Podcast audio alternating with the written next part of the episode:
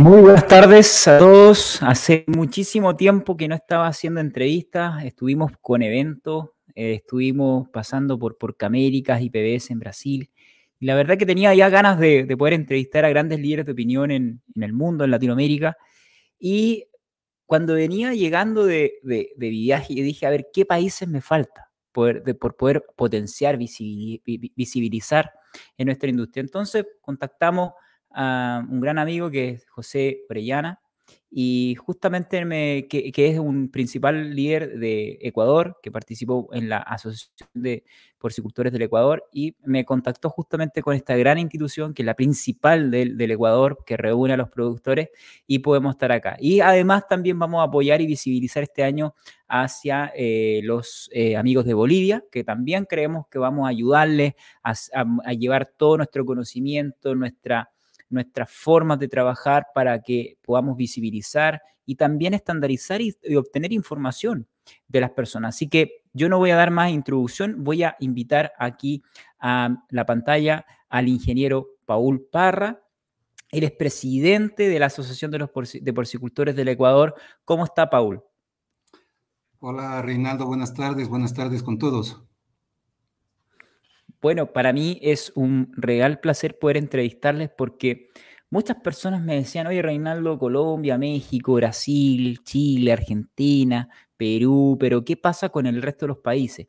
Y en los últimos 2 meses hemos estado apoyando a Venezuela. De hecho, hace poco tiempo estuvieron organizando su primer evento después de 5 años, ingeniero, en Venezuela, y ahora estamos junto con ustedes con Ecuador, y hoy día y esta tarde vamos a hablar un poquito de lo que es la asociación, de lo que son las cifras del Ecuador, cuáles son las proyecciones del sector, la visión empresarial que está tomando el sector y cuáles son los desafíos de cara para adelante y el congreso que están organizando. Así que esos van a ser los tópicos que vamos a conversar hoy, así que prepárense todas las personas que están ya por detrás. No sé si hay gente que esté enviando mensajes, saludos. Yo sé que hay bastantes ya conectados. Pueden decirnos de qué lugares están escuchándonos, si están en Ecuador, si están en otro sitio. Así que primero vamos a comenzar un poco preguntándole al señor ingeniero Paul Parra, ¿cuál es su biografía, cuál es su historia y su bagaje profesional por la porcicultura ecuatoriana? Gracias, Reinaldo. La verdad, tuvimos aquí un pequeño problema con el internet, pero me imagino que era la pregunta inicial. Sí. Bueno, primero agradecer el tiempo que nos permites para poder, digamos, transmitir un poco la situación actual de nuestro país, para comentar un poco de lo que más nos gusta, la porcicultura. Bueno, soy, digamos, administrador de empresas de profesión. Tengo alguna formación adicional de maestría en el Tecnológico de Monterrey de México, y he estado vinculado a organizaciones del sector avícola y del sector porcícola, creo que por más de 30 años, en las áreas de finanzas, de operaciones, básicamente liderando un poco los niveles de crecimiento. Y desde hace 4 años estoy apoyando a ASPE, la Asociación de Porcicultores del Ecuador. Este es mi segundo periodo consecutivo. De hecho, el próximo año vamos a tener nuevamente elecciones y veamos si es que alguien más puede continuar con la dura tarea.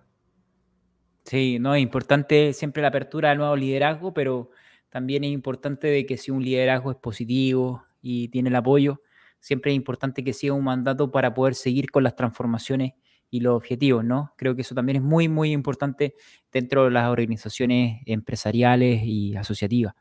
Ingeniero, yo sé que el Ecuador a veces cuesta muchísimo obtener cifras, pero no deja de ser un país que no es pequeño. Ecuador, o sea, tiene una cantidad de consumo muy alto, tiene una población en vías de desarrollo.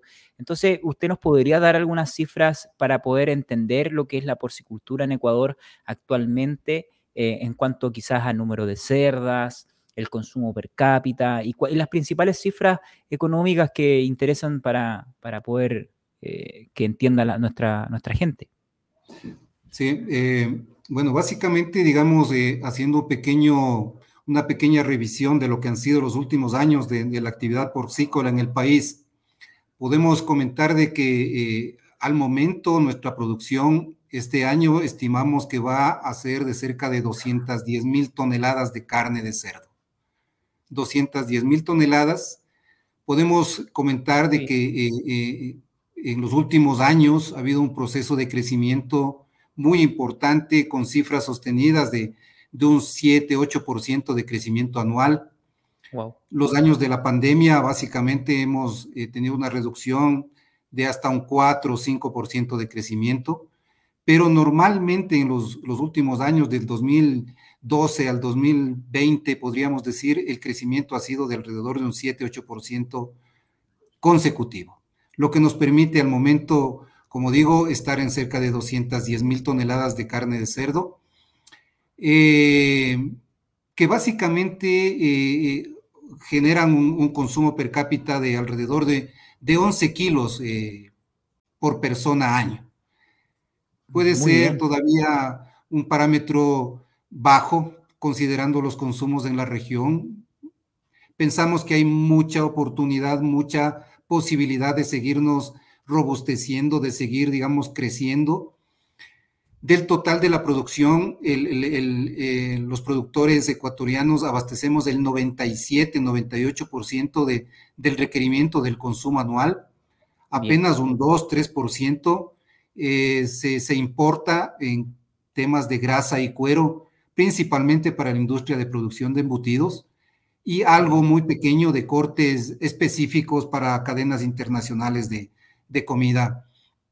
Pero básicamente estamos autoabastecidos en el 98-99% del total de los requerimientos de la producción. Valdría comentar de que esta producción...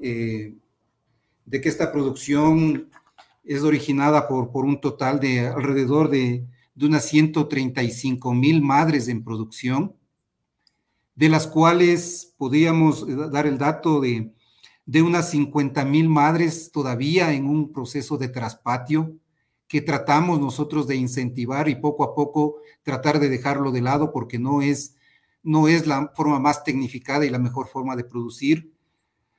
Unas 30,000 madres de eso, de las 135 que están en producción, unas 30,000 madres están en un segmento comercial pequeño, digamos, pequeño, mediano, y unas 55,000 madres están en un segmento industrial de grandes explotaciones, de empresas de las más grandes que lideran el sector, digamos, en cuanto al nivel de producción. Creemos que tenemos muy buenos parámetros a nivel zootécnico, a nivel de todo lo que corresponde a la parte de maternidad, estete, gestación, engorde, parámetros de los mejores de la región. Somos muy competitivos en cuanto tiene que ver a estos niveles de desempeño, podríamos decir, con alguna complicación interna en lo que corresponde a la competitividad de costos, principalmente por un tema de la fijación de precios de maíz y nuestra producción nacional. Sí. Básicamente este es un primer pantallazo que quisiera transmitirlo, el tema de la producción, el tema del número de madres en producción, el problema del traspatio sí. Y una historia de crecimiento que ha venido sostenida los últimos 10, 15 años en cuanto tiene que ver a la producción nacional.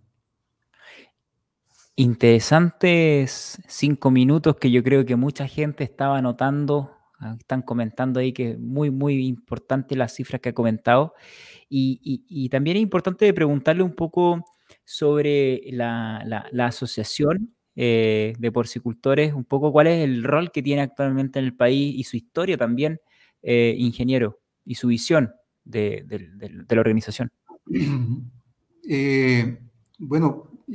Digamos, la historia de la Asociación de Productores de Porcicultores del país se relaciona o está íntimamente ligada al crecimiento de la industria en sí aquí en el Ecuador.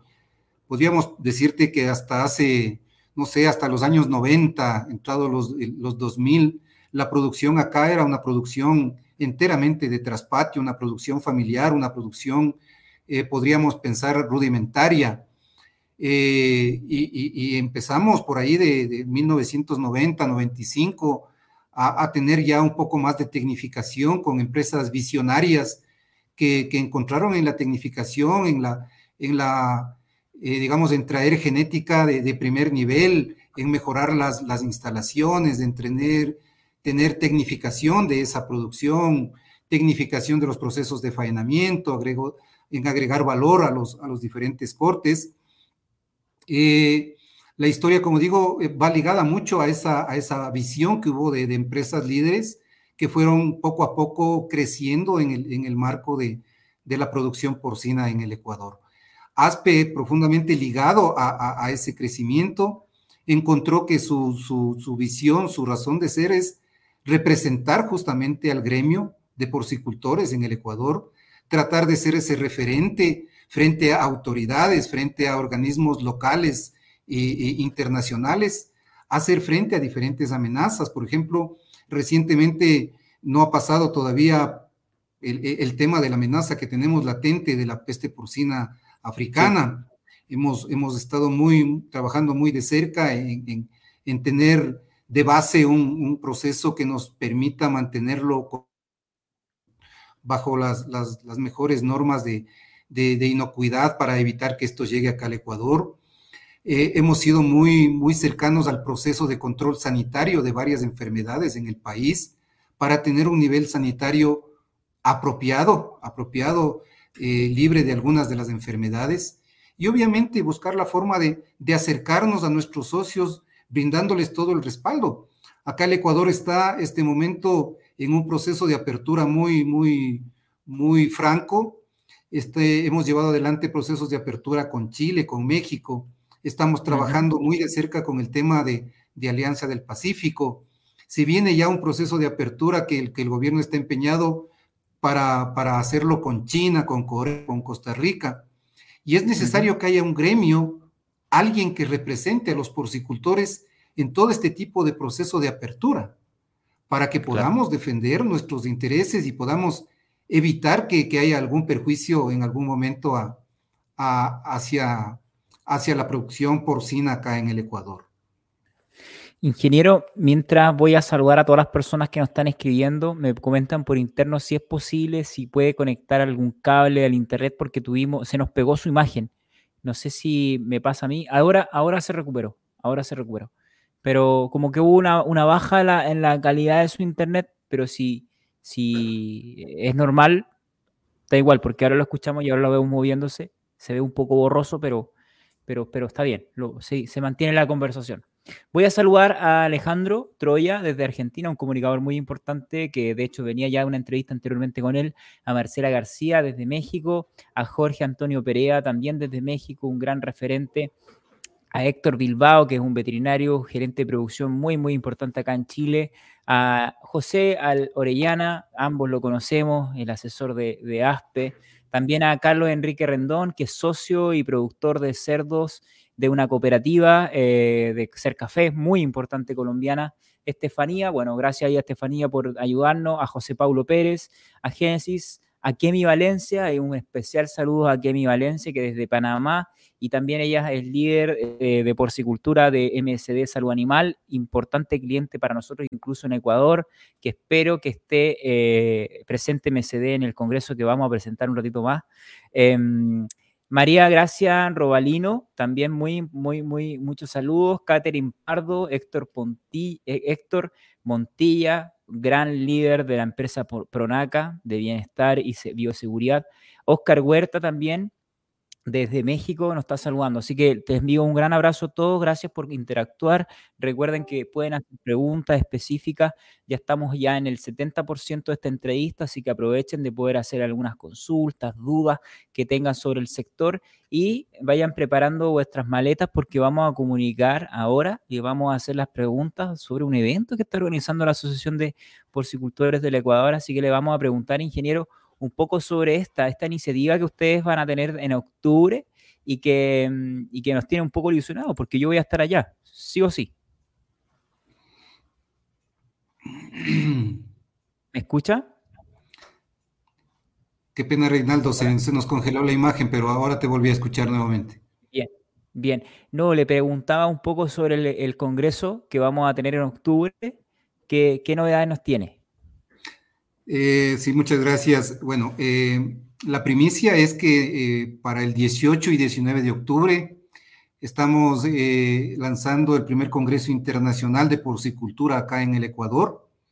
Va a ser llevado a cabo en la ciudad de Guayaquil, una ciudad muy, muy moderna, muy acogedora, también muy tradicional, donde vamos a intentar atender dos frentes importantes. El uno, acercar los últimos adelantos en todo el tema de genética, de producción porcina, de sistemas de alimentación, de temas de infraestructura porcina, sistemas de alimentación automática y demás, más todo el tema, digamos, científico, de adelantos en el tema genética y demás, para toda la comunidad de porcicultores del Ecuador y sus técnicos. Muchas veces nuestros técnicos tienen que salir fuera del país para lograr este tipo de acercamientos. Exacto. Esta es la primera vez que vamos a hacer un evento de esta naturaleza, en donde hemos tenido una acogida increíble también, porque la otra arista de este congreso es justamente la apertura hacia las diferentes empresas que van a auspiciarlo, que son claro. líderes en sus diferentes segmentos, en la parte, como digo, de la parte de líneas, en la parte de producción de alimento balanceado, en la parte de medicinas, de vacunas, y todo el tema de control de desechos, de control de todo el tema de control y ayuda al medio ambiente. Claro. Entonces, te decía que también el tema importante de instalaciones y empresas que están muy relacionadas con la parte porcícola, en cuanto tiene que ver a equipamiento, también vamos a tener una serie de stands que seguramente vamos a poder transmitir muchos de los adelantos en cuanto tiene que ver a toda la parte porcícola en sí. Y ingeniero, déjeme preguntarle algo, ¿me escucha bien, cierto? ¿Ahora? Sí. Sí, sí. Mire, ambos sabemos que estamos trabajando y tenemos un estudio para analizar la competitividad del sector y la cadena en Ecuador. Lo estamos haciendo gracias a un ofrecimiento que le hicimos a ustedes y que gracias a patrocinadores como por ejemplo, aquí está presente MSD, nosotros tenemos recursos para poder destinarlo a la porcicultura y poder tener a nuestros economistas investigando y a nuestras especialistas en estrategia, investigando la competitividad del sector y poder hacer encuestas. Entonces vamos a tener justamente una presentación, Día 33 y ASPE, en el cual vamos a mostrar un análisis FODA de la porcicultura y vamos a estar en conjunto para poder mostrarlo. Y lo otro que también le quería preguntar, ingeniero, es que yo sé que ASPE también está con una estrategia muy importante de incluir, de acercar a los jóvenes productores, los recambios generacionales y también a las pequeñas y medianas empresas. Cuénteme un poco sobre esa visión que también tiene ASPE y que me imagino que el Congreso puede ser muy importante para que los pequeños, medianos productores, los jóvenes, sean presentes y puedan conversar con ustedes para poder agremiarse, ¿no? Que creo que es muy importante. Sí, bueno, en cuanto tiene que ver al estudio de competitividad, bienvenido Reinaldo, para nosotros es muy importante tener información de primera mano, información con el respaldo de una organización como la de ustedes es importante. Hemos estado entregando muchos de los datos, hay mucha apertura de nuestros asociados para la entrega de la información y yo creo que va a ser un valor agregado fundamental dentro del Congreso. Y con datos se inician las estrategias. La data es el inicio. O sea, sin datos no hay estrategia. Y creo que es fundamental. Y esto les va a servir mucho para vuestras acciones, ingeniero. Sí, muchas gracias. Y lo otro, definitivamente esperamos convertirnos en el referente de temas de capacitación, de apertura a nuevos sectores, a nuevos mercados, a estar dentro de una porcicultura latinoamericana. Ojalá en medio de este congreso podamos discutir y acercarnos un poco para tener algún gremio que nos represente a nivel regional. Al momento luchamos intensamente por tener representatividad dentro de cada país, pero a veces sentimos que hay muchas amenazas y muchos temas que podría ser enriquecedor tener una organización a nivel regional, a nivel latinoamericano, que no disponemos al momento. No encontramos ese referente y a lo mejor en Guayaquil puede ser algo interesante dentro de este Congreso poder discutirlo. Y siendo ese referente, obviamente lo que intentamos es que haya cada vez más empresas medianas, pequeñas, grandes, que se adhieran a nuestra gestión, que se adhieran como parte de nuestros asociados para que encuentren la representatividad suficiente, acceso a sistemas de capacitación, acceso a información de primera mano y obviamente todos los datos que se requieren para hacer la porcicultura más técnica, más científica y cada vez ir generando mejores datos y mejores resultados. Qué interesante, muy bien. Pues, ingeniero, creo que todos nuestros objetivos de esta entrevista se han cubierto. Me encantaría poder escuchar a las audiencias que no se ha despegado de esta entrevista y eso se agradece bastante.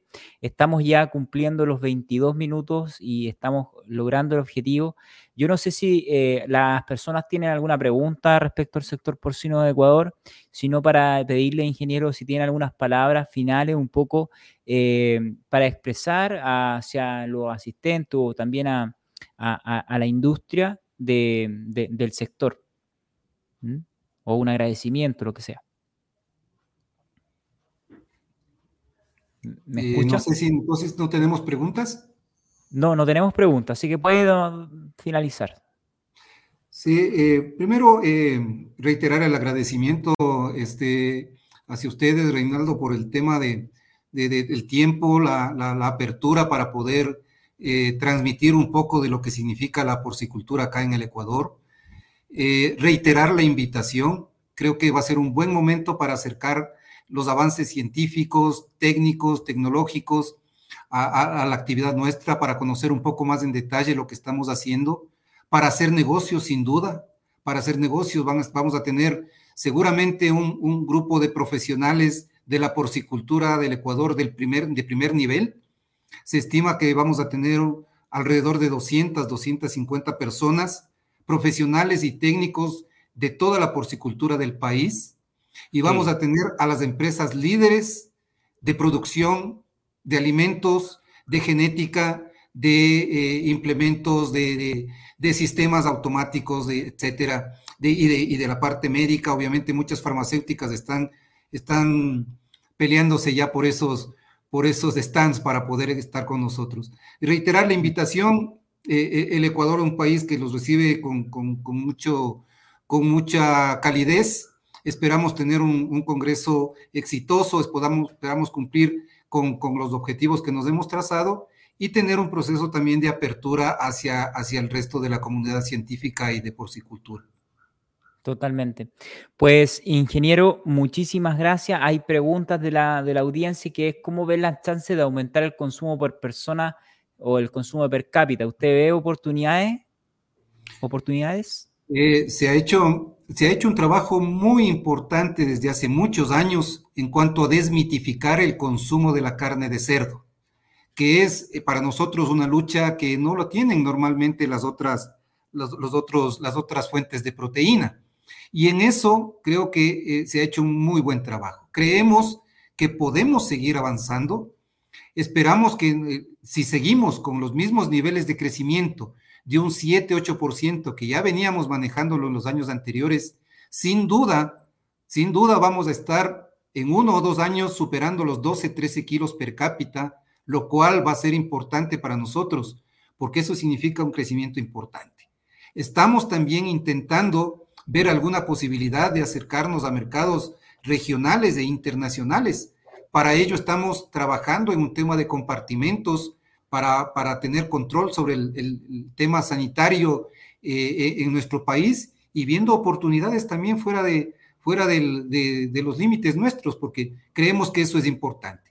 El Ecuador tiene, como muchos de los países de la región, problemas internos fuertes, pero tiene sobre todo un factor importante de competitividad, que es la moneda. La moneda es un factor muy importante que garantiza sin duda las inversiones presentes y futuras, y eso sin duda también es un atractivo para acercarse acá al país. Qué interesante eso, ¿no? Que un país latinoamericano diga que tenga moneda dólar ya como algo normal. Muy, muy interesante. A mí siempre me sorprendió esto, de que ustedes ya estén dolarizados por 100% y al final es una fortaleza, ¿no? Para invertir. Al ver los movimientos del dólar, esta es una pregunta de productor, de Cercafés, de una importante cooperativa de Colombia. Al ver los movimientos del dólar en contra de las monedas de la TAM, ¿el estar dolarizados puede ser un factor a favor? Bueno, aquí se responde sola, ¿no? La pregunta la acabo de responder. ¿Es un factor positivo estar dolarizado, no? ¿Cómo lo ve usted desde allí? Para nosotros es fundamental porque nos ha permitido tener mucha estabilidad en cuanto tiene que ver a nuestros procesos de inversión, a nuestra planificación presupuestaria, a nuestra planificación financiera. Tal vez la única desventaja que tenemos es en cuanto a los países vecinos, porque el momento de tener países vecinos con moneda propia que se ven obligados a procesos devaluatorios, sin duda se fomenta también el comercio informal, se fomenta el comercio informal y nuestras fronteras muchas veces tienen ese efecto, pero estamos trabajando seriamente para llegar hacia eso, a tener un control sano de este tipo de procesos, pero la dolarización para nosotros es fundamental y sin duda es un valor que el momento de hacer una inversión acá se lo tiene que considerar. Qué interesante punto. Así que ya sabe, Carlos Enrique, tiene que llevarse una granja para Ecuador. Así que a invertir allí. Pues, ingeniero, muchísimas gracias por su tiempo, a la audiencia por interactuar, a todos los que participaron. Sigan atentos a nuestras redes, sigan atentos a nuestra comunidad, suscríbanse a la comunidad para que les lleguen todas las noticias los días viernes, que fueron más importantes de la semana. Los precios también, que son sumamente importantes de todo el sector. Tenemos a varios países de Latinoamérica que ya podemos poner el precio del cerdo y también al informe semanal que tenemos de la coyuntura local latinoamericana y también global para que juntos tengamos más información, estemos más educados, tengamos más contactos, networking y vayamos juntos hacia adelante. Así que nada, un gran, gran abrazo, ingeniero, y nada, nos vemos en el Congreso.